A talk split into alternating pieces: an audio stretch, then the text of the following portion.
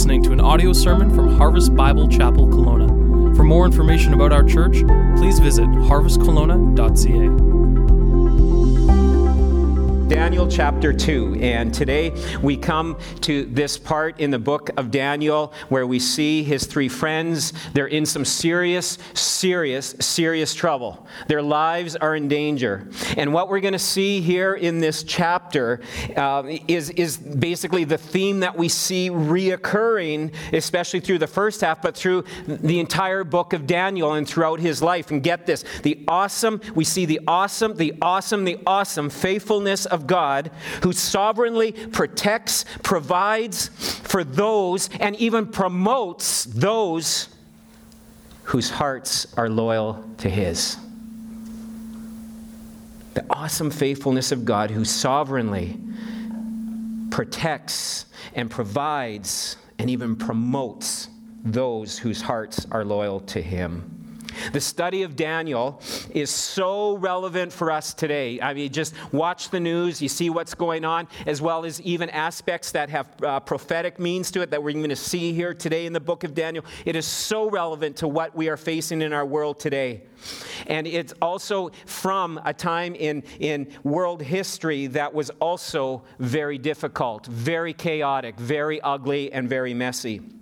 And so, this uh, study in Daniel is so important. And what we end up seeing here is that the Most High, we see the Most High God, the one and only God, exercising his sovereign control over every detail in Daniel's life, every detail in King Nebuchadnezzar's kingdom, in all the kingdoms of the earth, to, yet to, that are already established, that will be established.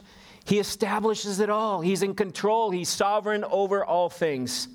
Where we left things off last week in Daniel chapter 1 is that Daniel and his three friends had finished their three years at the, uh, three years at the University of Babylon and had been trained up to be the wise men. There were attempts, as we looked at last week, attempts to, to uh, conform them, to brainwash them, to, and, and, and through means of isolation, trying to change their identity, to indoctrinate them, to try to get them into the Babylonian culture, to get Babylon into them and yet they stood firm. They stood and remained faithful to the one true God. And now, here in chapter 2, we see Daniel, we see Shadrach, Meshach, and Abednego amongst the king's wise men here. They have been, as I said, they've already graduated and they are now labeled, they now have the name of the king's wise men. This morning, we're going to look at the text first of all, and as I said, we're going to look at 49 verses of this. And first of all, we're going to basically do get an understanding of the text. So we're going to spend a good chunk of time working through this text with just some some, some kind of thoughts as well as just uh, minor application to this. But we're going to work through the, these 49 verses, and then second of all, we're going to come to the application and how this text applies to us today. Remember, remember, God's word just isn't some historical book that just portrays portrays, you know, history from a Christian perspective. No, it is the mighty powerful Word of God. And it's not just for our information, God's Word is for our transformation.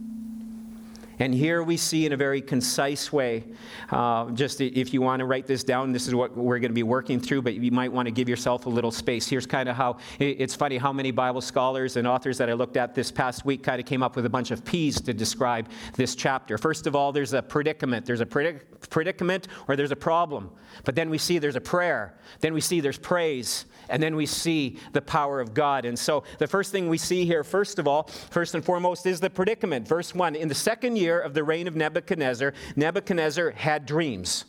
His spirit was troubled and his sleep left him. Now, you might be wondering, okay, Meldon, you said they just went through three years of training, but it says here second year of his reign. Like, kind of what's going on here? Well, there's kind of a year difference. And some of you may, any of you guys catch that? Anyone catch that? Okay.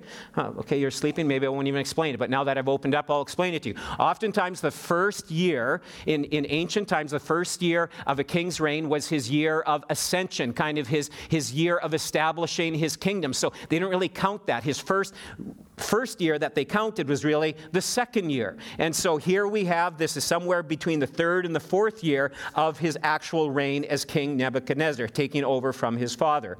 And so here we have, uh, as it said, the second year of his reign.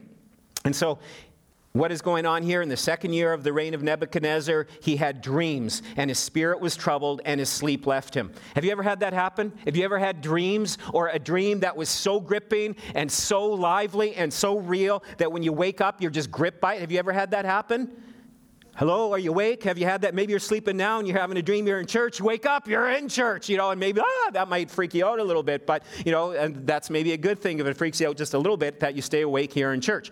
Anyways, we have these dreams, and, and I don't know about you, I've had dreams like this from time to time where, where it's hard to sleep afterwards. Oftentimes this happens to little kids and they want to come and they want to sleep with mom and dad, or, or you know, they're just afraid over what happened. I mean, this can happen to us as grown ups, and it can affect you for a few minutes. It can affect you for a few hours. I, I, I've known of times where I've had dreams that it's affected me through the day, and it's like, oh, I'm glad that didn't happen. I'm sure we all can relate to that kind of thing. I think when I first started in ministry, a good number of years now, I was in my early 20s. It was a requirement for pastors eh, between your second and your third year, you would need to be working on your ordination requirements. And, and so that, that meant a lot of reading, some doctrinal pa- papers, as well as book reports. And finally, the last step was an oral examination before 10 to 12 pastors, college professors, and seminary professors. And it was usually held in a basement of a district office in Regina, Saskatchewan. And I'm telling you, I would oftentimes, when I started ministry and I knew what was coming, I got my, my, my envelope of ordination requirements and I saw that last part, a two hour examination examination of, of, of looking at your testimony, but then also just, just quizzing you on Bible knowledge, on theology, eh, you know, and, and, and practical application thereof in areas of ministry. And I'm telling you, I would have dreams of me going down into that basement. I didn't even know what it looked like, but I could only imagine. And in reality, when it happened, it looked like what I imagined. And, and, and, and I was going down there, and I remember them starting to drill some questions at me, and I just blanked out and then I woke up. And I woke up in a cold sweat, and, and, that, and, and that dream actually, and that was a reoccurring dream that I would have from time to time. It actually caused me to study hard, and it was hard because I was dating Charlotte at the time, and she was a distraction, a good distraction, bad distraction, good distraction, bad distraction. And, and I remember just like, I've got to give myself, I've got to devote myself to this, so I'm ready for that examination. Thankfully, it went well, I passed, and um, I was able to continue on in ministry. Anyways, dreams like that sometimes can alarm you, it can scare you, sometimes it can propel you to kind of uh, wake up and, and, and to get busy in, in some areas in our lives. And, and Nebuchadnezzar was gripped by a dream that was greatly affecting him. Now, dreams in the ancient world were seen as very, very significant. That's why they had dream interpreters. All the kings would have this. And they were, because dreams in the ancient days were often viewed as prediction of future events. And if indeed these dreams were about future events, the king, in having these dreams and getting them interpreted, in understanding what is going on in, in, in and through that dream, could help them to prepare for whatever might be coming their way. And so dreams were seen as very helpful. And, and, and, and so the king would have wise men, wise men and enchanters and magicians who would listen to the dreams and then they would read the stars. They would go to their books. They had volumes or volumes of scrolls or, or, or tablets that, not common kind of tablets, but, but, but just uh, study resources. They would study the stars. And as I said, even last week, here in Nebuchadnezzar's court, they would even have sheep livers that they would take, they would cut open. And based on the way that when they cut that liver open and the way that it fell apart, they would use that to help predict the future completely demonic uh, and, and carnival kind of trickery that is going on here, you know. And so the king, he's troubled. He has this dream, and so he calls for the wise men. And look at here in verse 2, it goes on. Then the king commanded that the magicians, the enchanters, the sorcerers, and the Chaldeans be summoned to tell the king his dreams. So they came in and stood before the king, and the king said to them, I had a dream, and my spirit is troubled to know the dream. The Chaldeans said to the king in Aramaic, O king, live forever. That's good for job security to say that. And, and tell your servants the dream, and we will show the interpretation. Verse 5 The king answered and said to the Chaldeans, The word from me is firm. If you do not make known to me the dream and its interpretation, you shall be torn limb from limb, and your houses shall be laid in ruins. But if you show the dream and its interpretation, you shall receive from me gifts and rewards and great honor. Therefore, show me the dream and its interpretation. Could you imagine these wise men, these enchanters, these magicians hearing this? I mean, upon hearing this, I am sure their eyes just like bulged out and this big if they had, you know, one of those big Adam apples, sometimes people have that, you know, you would have just seen it like, yeah, I mean, it would have just like, just stuck right out of their throat. It would have been so amazing to be able to, see because, I mean, it's just like, okay, no, that's not how it works, King. You tell us the dream, we'll give you the interpretation.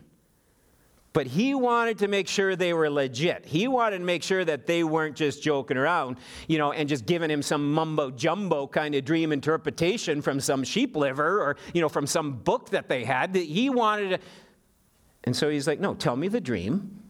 Tell me the dream. Come on, tell me the dream. And next, and then tell me the interpretation. And and and you see this, you know, like, and if you don't, if you if you're not correct, if you're not right, if you don't do this, I'm going to tear you from limb to limb and I'm going to lay your houses to ruin. Now you think, oh man, I mean, come on, that's just an idle threat. No, this was King Nebuchadnezzar. There was no law in the land. His word was law. What he said, it happened.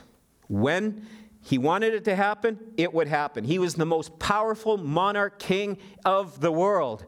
He really, literally could have been on, you know, the end of the ship and yelling out, I'm the king of the world, because he actually was, you know, and, and that's just who King Nebuchadnezzar was. He would stop at nothing. Years later, you see in 2 Kings chapter 25, Nebuchadnezzar goes to his final raid in Jerusalem. He takes King Zedekiah and he gouges out his eyes. But right before he does that, he has his sons slaughtered right in front of the king because he wanted King Zedekiah to have in his mind the last thing that his eyes would see would to see his own sons being slaughtered. This is how evil, this is how nasty, this is the kind of tyrant that King Nebuchadnezzar was. So when he told these wise men and enchanters, hey, you tell me the dream and the interpretation. If not, I'm going to rip you from limb to limb. He meant it. He would rip them from limb to limb. And so this was kind of the serious business that's taking place here. So this threat from limb to limb was, was definitely going to happen and uh, if they didn't tell him the dream. And seeing he's the only one that had the dream, he would be the only one to know if the dream that they're telling him that he had was correct.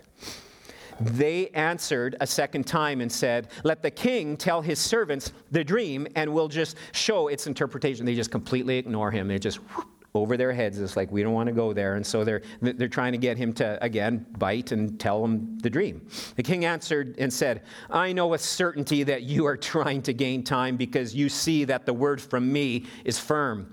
If you do not make the dreams known to me, there is, one, there is but one sentence for you. You have agreed to speak lying and corrupt words before me till the, t- till the times change. Therefore, tell me the dream, and I will show I, will, I shall know that you can show me its interpretation. Verse 10 The Chaldeans answered and said, There's not a man on earth who can meet the king's demands. For no great and powerful king has asked such a thing of any magician or enchanter or Chaldean. The thing that the king asks is difficult, and no one can show it to the king except the gods, whose dwelling is not with flesh. Because of this, the king was angry and very furious, and he commanded that all the wise men of Babylon be destroyed. So the decree went out, and the wise men were about to be killed, and they sought Daniel and his companions to kill them. Verse 14. Then Daniel replied with prudence and discretion to Arioch, the captain of the king's guard, who had gone out to kill the wise men of Babylon. He declared to Arioch, the king's captain, Why is the decree of the king so urgent? Then Arioch made the matter known to Daniel, and Daniel went and requested that the king to uh, requested the king to appoint him a time that he might show the interpretation to the dream. So, so here we have the captain, the king's guard, Arioch, coming to kill Daniel. He's like, I have orders to carry this out. Basically, your name is Daniel, prepare to die. It's going to happen. And look what, how Daniel responds with respect not in panic. And he says, Hey, would there be an opportunity for me to go before the king? These guys find out they're going to die, and what do they do? They find out that the clock is ticking. Are they going to run for it, run for cover?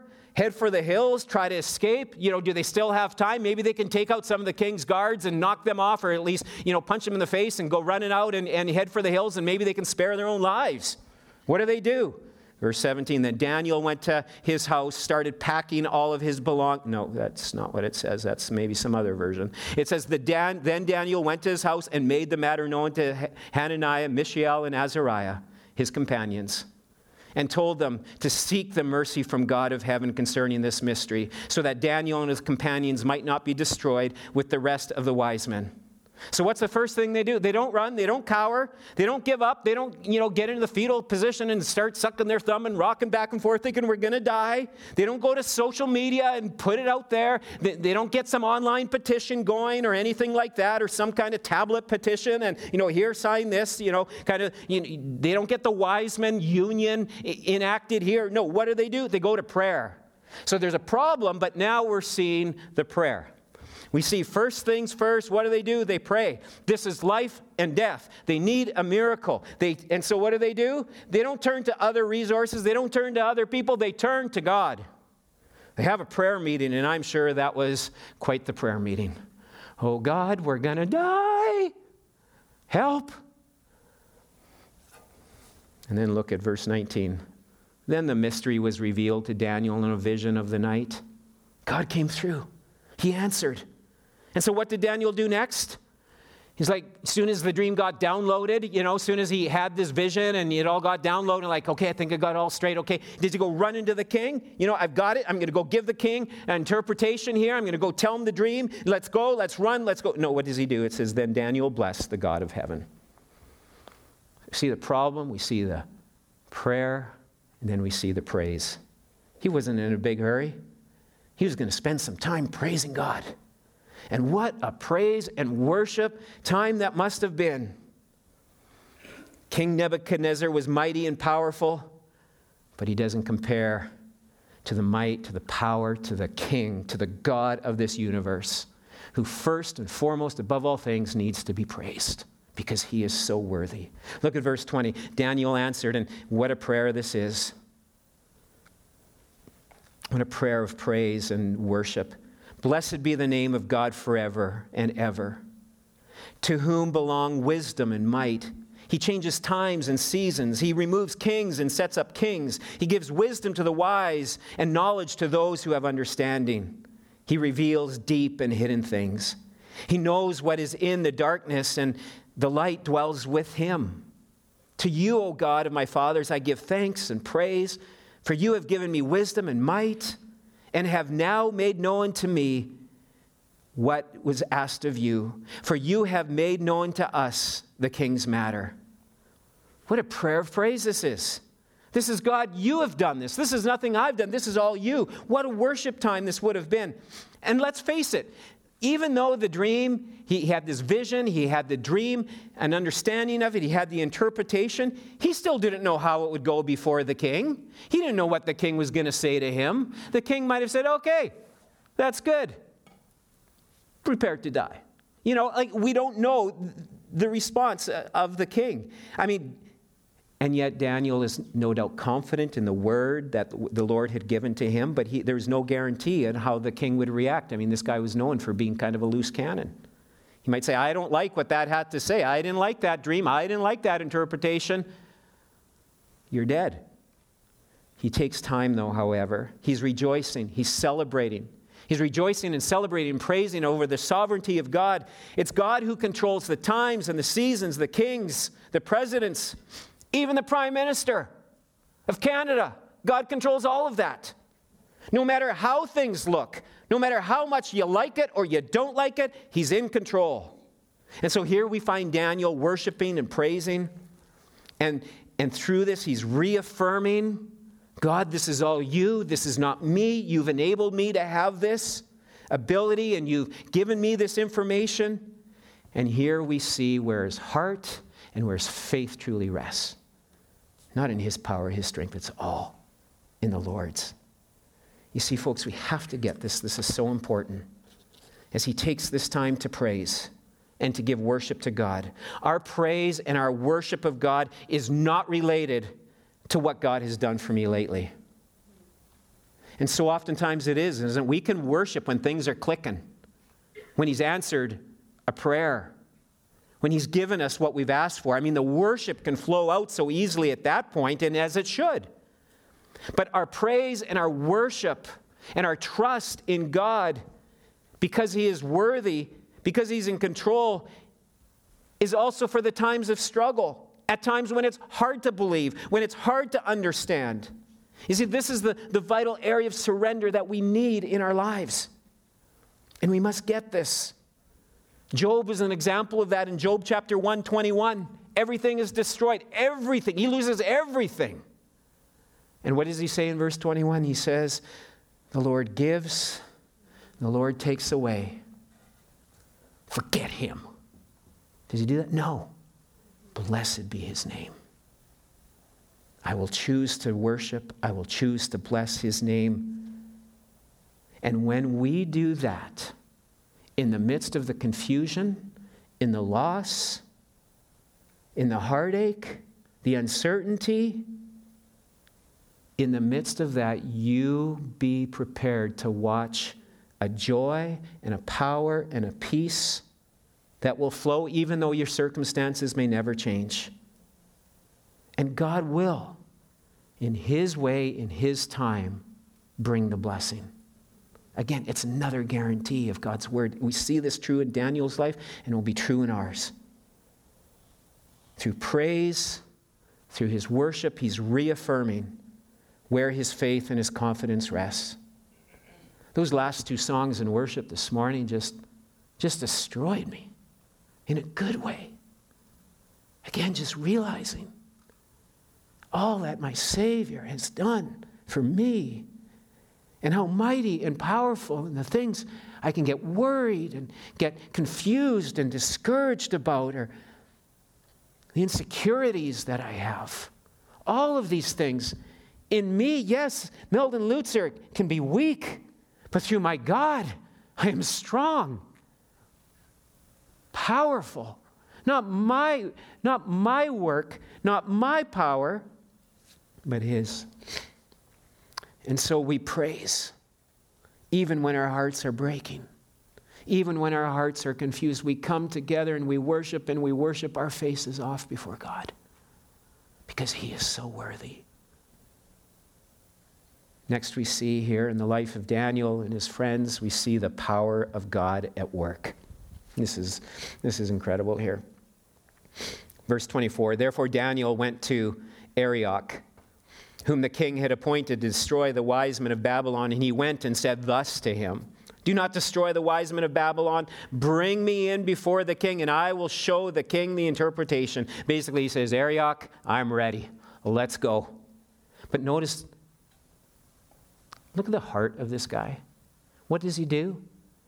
He wants to ensure that no other wise men, enchanters, pagan, demonic controlled Chaldeans, which they were, would die. He was concerned even for them, for, for those that were godless. And you can probably guarantee that in their years of training, that Daniel and his friends were mocked and laughed and ridiculed for their Daniel diet of vegetables, refusing the king's steak and, and uh, wine.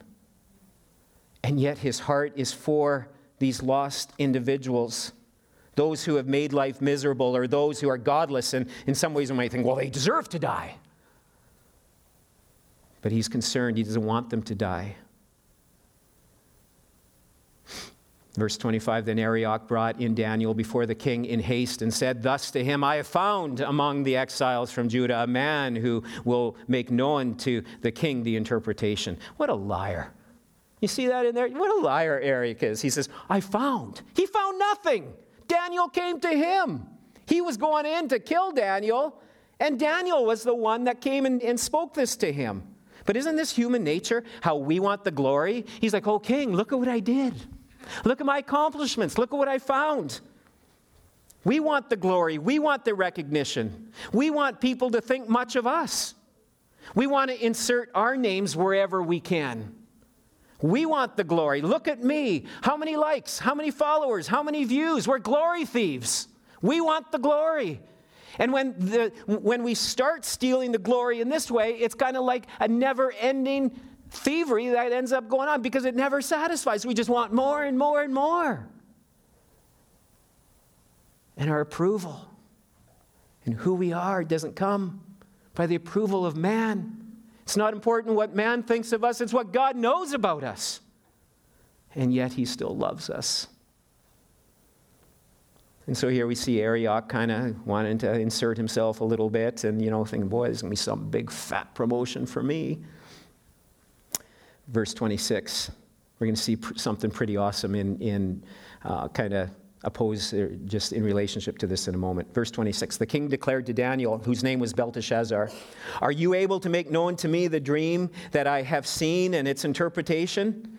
Daniel answered the king and said, no wise man, enchanter, magicians, or astrologers can show you the king, show you the king, the mystery that the king has asked for. But there is a God, but there's a God in heaven who reveals mysteries, and he has made known to the king Nebuchadnezzar what will be in the latter days. You just totally see how Daniel just removes himself from the situation. Right away, he says, Hey, there's a God. And he's even, he's even removed, he says, and now I'm going to tell you, King, uh, what God told me. No, he doesn't even do that. He says, this God is going to now tell you. He's removing himself. He, he's, he's doing what John the Baptist said that we must decrease and he must increase. Daniel's living this life of humility. And he's telling him, You guys couldn't do this. I can't even do this. But there's a God in heaven who is able. God's glory first.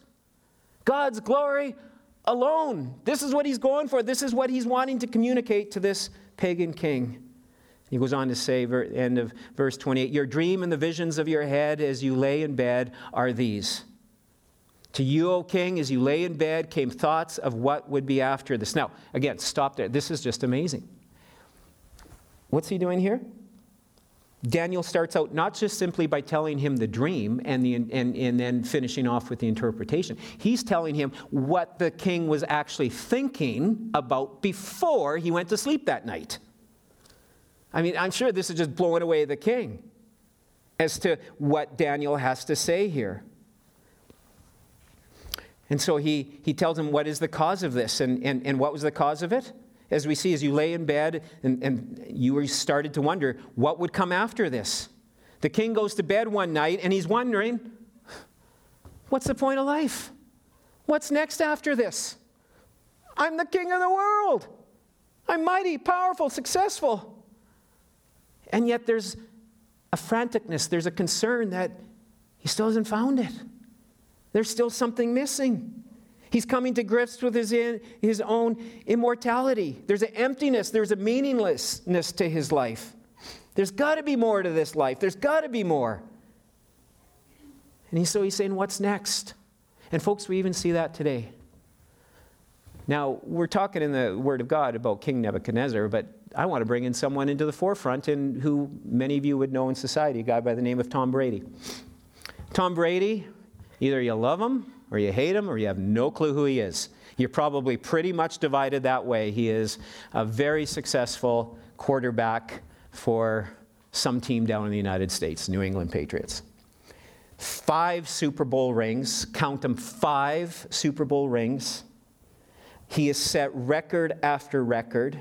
He's married to a supermodel wife.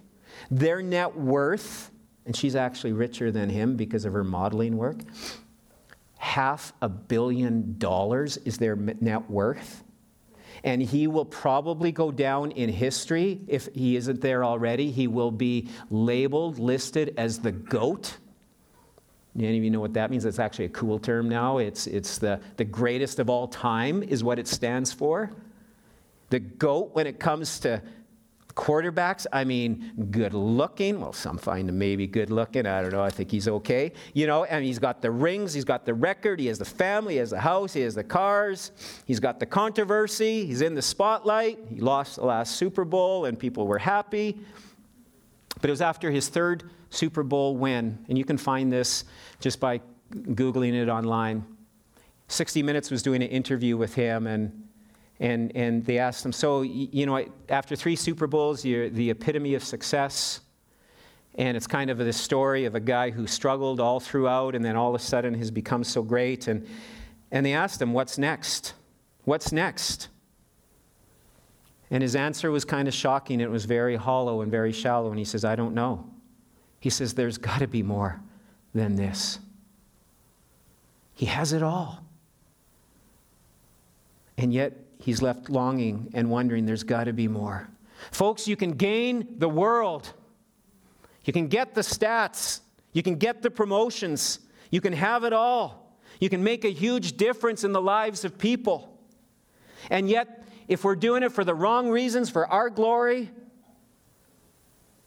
or if we're doing it for just selfish ambition, we can gain the world and lose our souls. And we're still going to come up empty, meaningless, thinking there's got to be more. Only God can fill that void, and it comes out of a life of worship and a life of relationship with Him. And so he tells him, first of all, King, this is what you were thinking before you went to bed that night. And then in verse 12, it goes on, and he who reveals mysteries made known to you what is known to be. Verse 30. But as for me, this mystery has been revealed to me not because of any wisdom that I have more than all the living, but in order that the interpretation may be made known to the king and that you may know the thoughts of your mind. So here's the dream, verse 31. He starts to give it. You saw, O king, and behold, a great image. The image, mighty and of exceeding brightness, stood before you, and its appearance was frightening. The head of the image was of fine gold, its chest and arms of silver, its middle and thighs of bronze, its legs of iron, its feet partly of iron and partly of clay. And as you look, a stone was cut out by no human hand, and it struck the image on its feet of iron and clay and broke them into pieces. Then the iron, the clay, the bronze, the silver, the gold, all together were broken in pieces and became like chaff of the summer threshing floors. And the wind carried them away so that not a trace of them could be found. But the stone that struck the image became a great mountain and filled the whole earth. Wow. What a dream. And so now he gives him the dream, and he's now he's going to give the interpretation.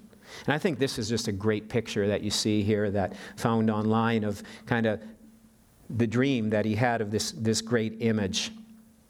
Verse 37, it says, You, O King, King of kings, to whom the God of heavens has given the kingdom, the power and the might and the glory, and into whose hand he has given Wherever they dwell, the children of man, the beasts of the fields, and the birds of the heavens, make you rule over them, and you are the head of gold.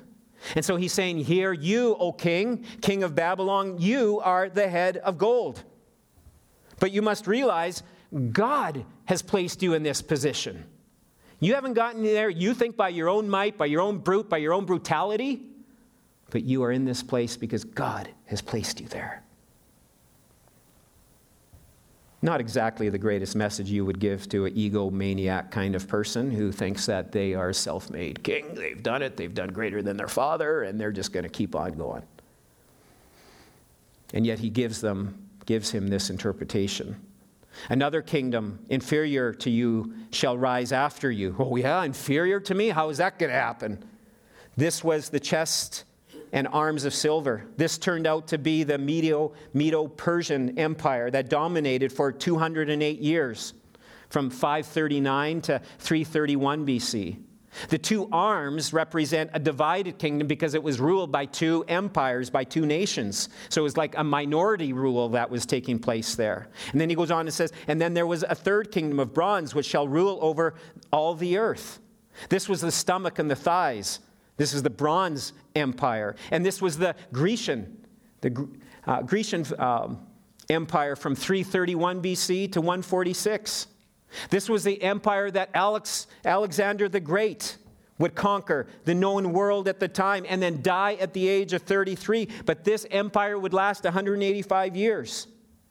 History documents all of this to a T. It's amazing.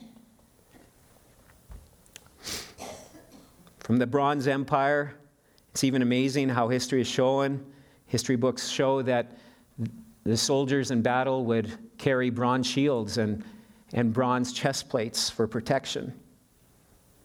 And this is hundreds of years before this prophecy is being made that this is the kind of empire it would be. Verse 40, and it says, And there shall be a fourth kingdom, strong as iron, because iron breaks to pieces and shatters all things. And like iron that crushes, it shall break and crush all of these. The legs of iron is the Roman Empire that would dominate from 146 BC all through the time of Christ and the early church to 395 AD, roughly 500 years. This was the ruling empire that, that ruled the world during a very crucial time of other Bible history in the New Testament. Verse 41, it says, And as you saw the feet and toes, partly of potter's clay and partly of iron, it shall be a divided kingdom. But some of the firmness of iron shall be in it, just as you saw iron mixed with soft clay. And, and as the toes of the feet were partly iron and partly clay, so the kingdom shall be partly strong and partly brittle. And you saw the iron mixed with soft clay, so that so they will mix with one another in marriage, but they will not hold together, just as iron does not mix with clay. So, what he's talking about here, and this is a fascinating study that, I mean, feel free to dig into this here even this next week. I mean, it's, it's fascinating. But we see here later, and, and we get a better picture of this in Daniel chapter 7, that the 10 toes represent 10 kingdoms or 10 empires or ruling powers that will be in place at the end of the age. And we know that there will be these nations, but these nations will all come under one, under Antichrist. This is going to happen, folks. It's happened in past history. The things that we've already described and what is coming is yet to happen. These 10 nations united all under one, one government, one currency. And it's a divided, divided nations. But but there's this stone, it says in verse 34, from heaven that strikes this image at the feet and it comes crashing down. This stone ends up becoming a great mountain that fills the entire earth. Verse 44.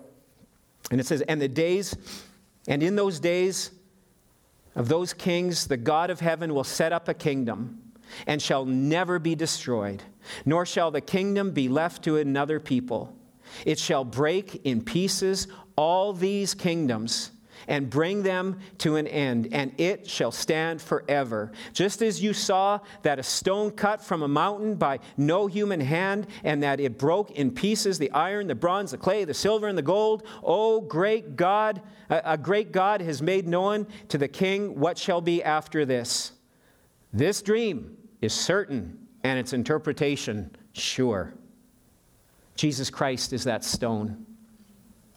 That stone cut from heaven and this dream and this prophecy goes from the time of Nebuchadnezzar until the end of the age, when Christ comes to establish his universal and visible kingdom, and it will fill the entire earth.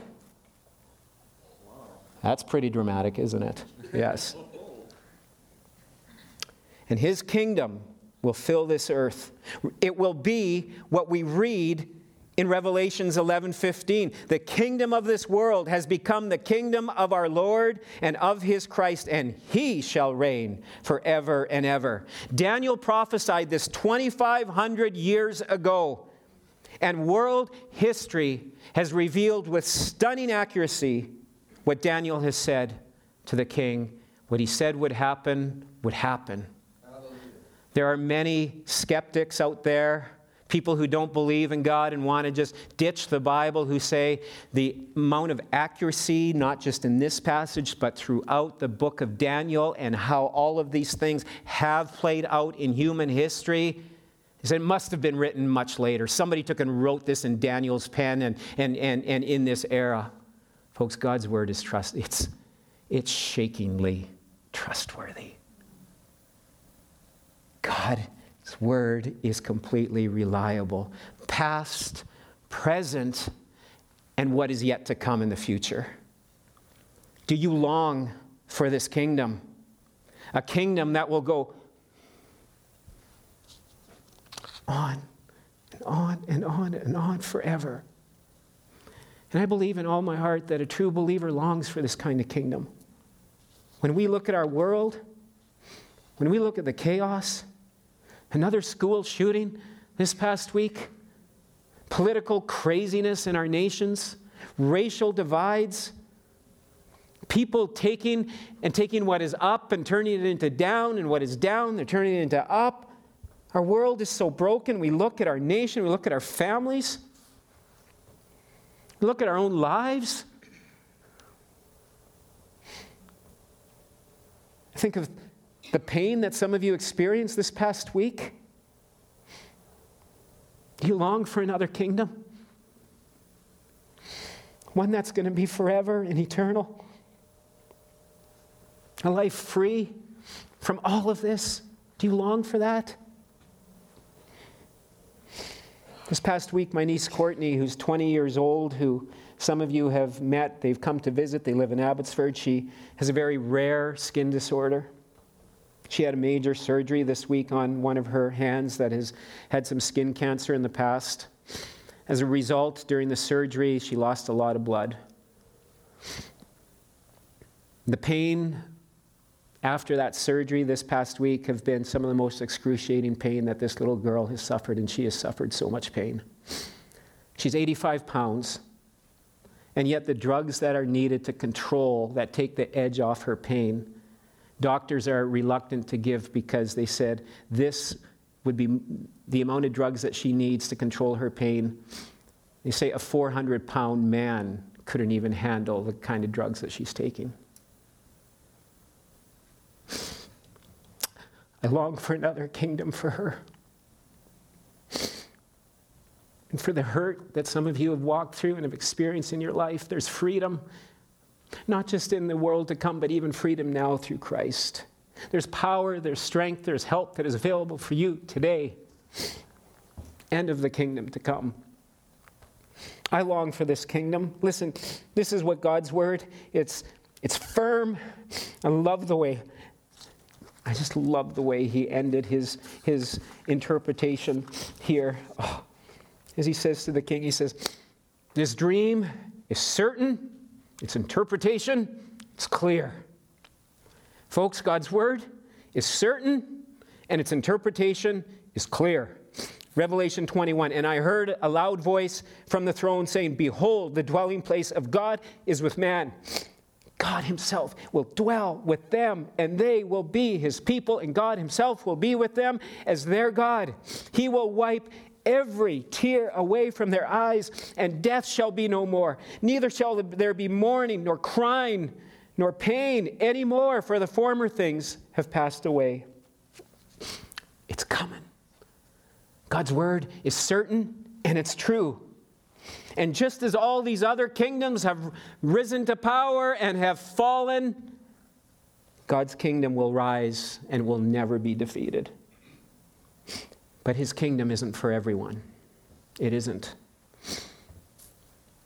This kingdom is not a universal reality. If I can get another Kleenex, whoever gave me some earlier, I could use a few more. This kingdom is for those who have confessed their sins before God, who have embraced Jesus Christ, thank you, who have embraced Jesus Christ by faith as their only hope for salvation. He is the only hope for success in this life, in this world. He is the only hope for peace, for joy.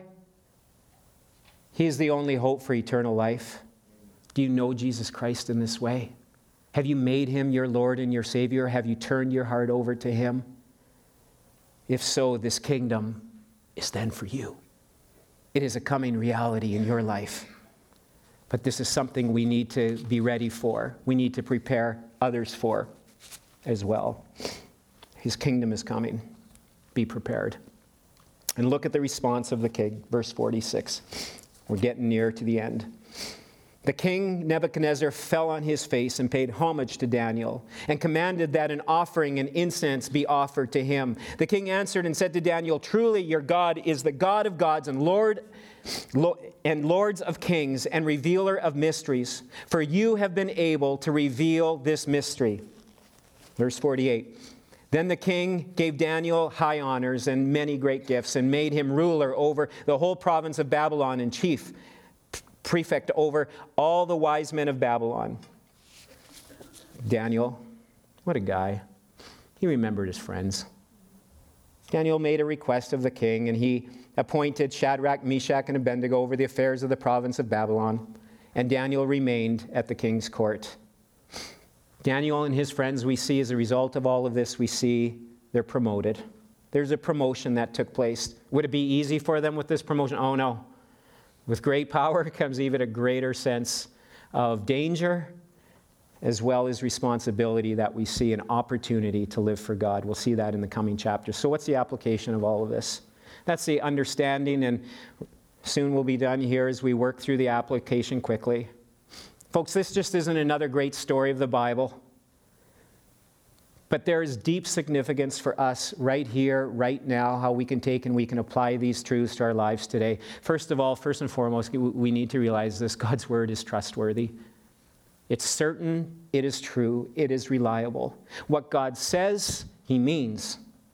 What God says will happen, will happen. And so we trust and we cling to His word. But second of all, we also cling to the sovereignty of God, His control over all world affairs and even our own personal world affairs. And so, in the midst of the hurt and the confusion and the loss, we worship, we praise Him as the sovereign as the one who is in all things. Like we stated at the start of this message, the awesome faithfulness of God who sovereignly protects and provides for those whose hearts are loyal to Him. When our hearts are loyal and our hearts are surrendered to Him, He protects, He provides, He'll even promote. And today we look at our world, we can look at our lives, and we can see nothing but problems. You see problems? Are there problems in your home, in your family, in your finances, in our city, in our nation? It comes by email, comes by looking at the news. Your world gets rocked by a phone call, a doctor's report, the sudden loss of a loved one, the end of a dream, the end of a marriage. Or maybe for you, the problem, the predicament, what you're facing even right now is a loneliness or a pain or a discouragement. And you're trying to press on. You're trying to do the best that you can. You're trying, you're trying, you're giving it that full shovel, you're giving it all that you can, you're trying to trust God. So, what do we do next? We pray. First things first, we pray. For Daniel, and we see prayer was a life and death experience for him, wasn't it? He's facing death, he's facing impossible opportunities. What does he do? He prays. For Daniel and for his friends, prayer wasn't the last resort, it was the first thing. And God's word pushes us and pushes us and commands us be people of prayer, seeking God. God changes world affairs, God changes things. Prayer changes us, God, and, and prayer changes others and situations. And so we pray individually like Daniel, but also in community like Daniel with others. He had his go to people in prayer. Who are your go to people in prayer? Who do you have right now if the if the world fell apart on you, who would you be calling? Who would you be notifying? Who and, and not just, you know, just, oh yeah, okay, I'll pray for you. But who do you know you can phone up, you can go and you can have coffee with, and right now, right there, they're gonna stop, they're gonna pray for you. We had one of our men come into the church this morning, and instead of coming to church, his wife is taking him to the hospital because uh, he has some pain in his body. And one of the sweetest things is he, he was telling me that. He said, and one of my brothers has already surrounded me in prayer. It's like, we pray. First things first, we pray. Who's your go to people in prayer? That's why we have small groups. That's why we have group time for people to get together, for men to pray with men, women to pray. Who do you have in your life that when the stuff is happening in your life, that it's not just you going to the prayer closet and praying on your own, but you have others that are, are, are available to pray for you and with you? Who are you available to to be able to go to and pray for and with? This is biblical community. This is what we're called to be, not just show up on a Sunday and then just go out and live our lives on our own solo effort. We need one another. We need biblical community in this way. And Daniel had this pray first things first, we pray. Wednesday night, prayer night. As a church, as individuals, if we're just muscling through our activities and stuff in our own power and our strength, it is just going to be our own power and strength. Do we want to invite the mighty, supernatural power of God into our lives, into our church? If so, we pray. And we pray like Daniel prayed with praise and thanksgiving for God's sovereignty, for God's control. We present our problems to Him and we allow God's power to get working. Wednesday, 6:45 at the church office, the church gathers to pray. These are the most vital, important nights in the life of the church. It's the most important, vital part of our small group ministries. Of anything, I saw even a group of ladies this morning out praying just moments before the service. Why? Because probably someone is facing something, and first things first, we pray. Let's be a people of prayer. Let's be a church of prayer. Let's be families of prayer. Small groups that pray. Businesses with other believers who pray. First things first, we pray. Oh, we can muscle through, but we're going to tire out on our own power and our strength. Let's muscle through it with God's power and strength. That's an endless supply. First things first, we pray. And it's with prayer, with thanksgiving, with praise in our hearts. Here's where Daniel, he rests, trusts, submits it all to God, to his providential control. And then we end up seeing in our own lives, in our own situation, God's power to either just strengthen us to endure what is yet to come or God's hand of deliverance. And even in the end, there's a promotion, God's blessing.